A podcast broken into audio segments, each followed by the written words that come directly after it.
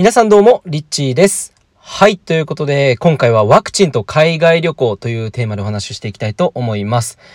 いやー、ここ最近ね、ワクチンパスポートが発行されるよとかね、いろいろと国も新しい方針を打って、え、いたりしますけれども。まあ、皆さんね、ワクチンについてっていうのは賛否両論あると思うので、まあ、ここでは僕個人的な意見を、あのー、控えさせていただきますが、一番なんかこう、気になるのって、えー、まあ、ワクチンをね、打っていない人がワクチンに対する心配を持っているんではないかなっていうふうに思うんですよ。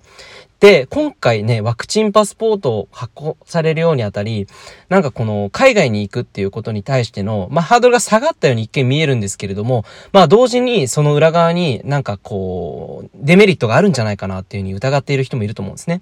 で、今日はちょっと実際に僕が、あの、そういった方のために、こう海外これから行きたいな、だけどワクチンすごく怖いなと。えー、例えばじゃあ海外に行って、ね、行くのはいいけれども、帰国した時に日本が突然ワクチン接種していない人は受け入れることできませんよ、みたいなことの発表があるんじゃないかと。えー、そうすると、ワクチン受けたくないのに関わらず、または病気があるのでワクチンを打てないのに関わらず、ワクチンを接種しなければいけないっていうふうに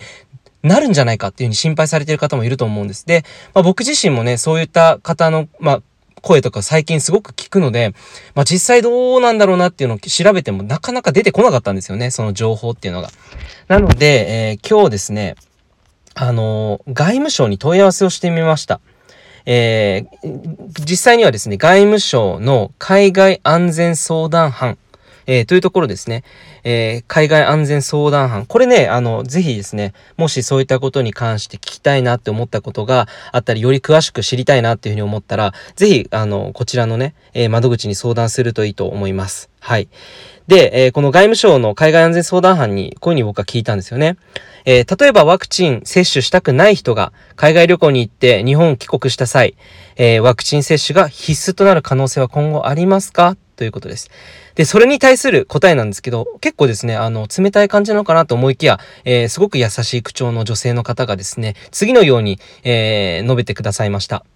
個人的な意見になってしまいますが、それはありえないと思います。政府が緊急事態宣言は、えー、出ても、ロックダウンにしないのと同じで、様々な法律的観点からも、ワクチン接種したくない方、また、病的理由で接種できない方も含め、えー、強制的に接種を促すということ、ということは、えー、ないと思います。強制となってしまうと、拒否者に対しての人種差別となってしまいます。えー、ただし、現在は、陰性証明書を提出することが帰国条件となっておりますが、その条件が多少変更するという可能性はないとは言い切れないですね。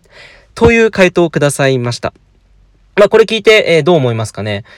まあ僕はですね、まあワクチンを打ちたくないっていうね、方が結構周りにも多かったりするので、な、まあ理由はね、さておき、えー、ただ海外に行きたいなと、えー、こういう時期だけれども、こう、海外旅行に行きたいとかっていう方のためにですね、まあ今日質問したんですけれども、まあ実際にそういったことは法律的観点からもですね、えー、ワクチン、えー、強制的に接種しないと国に入れないよっていうふうな日本側の意見がそうなるっていうことはですね、まあ、到底はないじゃないかと。まあ、ほぼほぼないんじゃないかということが、まあ、今回の、この、えー、こちらの窓口の方のお答えでした。ね、これ結構なんかなるほどと、おそうだったんだなっていうふうに結構ほっとした部分も僕は正直ありました。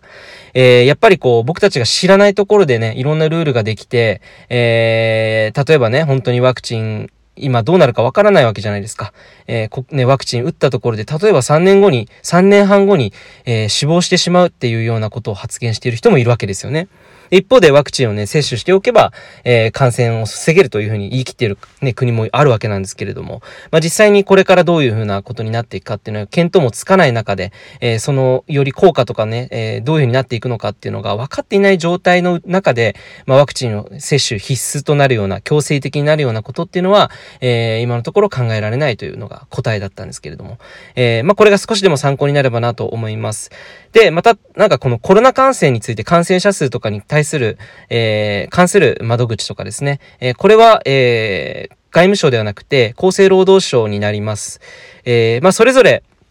あの、窓口の電話番号があるので、一応このヒマラヤでもお伝えしておこうかなというふうに思います。え僕がさっきね、海外とワクチンについて聞いた窓口、海外安全相談班っていうのは、03 3580-3311です。で、コロナの感染についての詳しいこと、コロナ感染者数とかに関することの窓口に関しては、えー、0120-565-653。これが厚生労働省の電話番号になります。えー、まあ、ホームページとかもあるのでね、もし気になる方がいたら、詳しく自分で探してみてはいかがでしょうか。ということで、えー、今日の音声は、まあ、海外に行きたいけどワクチンは絶対に打ちたくないから、えー、でもどうなんだろう、実際のところはどういう風になるんだろうって不安な方のために、え、あえて質問を実際に電話かけてしてみた、え、結果についてのシェアでした。ということで、えー、皆さんいかがだったでしょうか？こういった情報っていうのもね、なかなか自分から動かないと取れない情報とかもあるのかなっていうふうに思うので、えー、少しでもなんかお役に立てばなというふうに思います。ただ、まあ、くれぐれもですね、えー、どういうふうになるのかっていうのは未来は全く誰にも予想ができない、え、ので、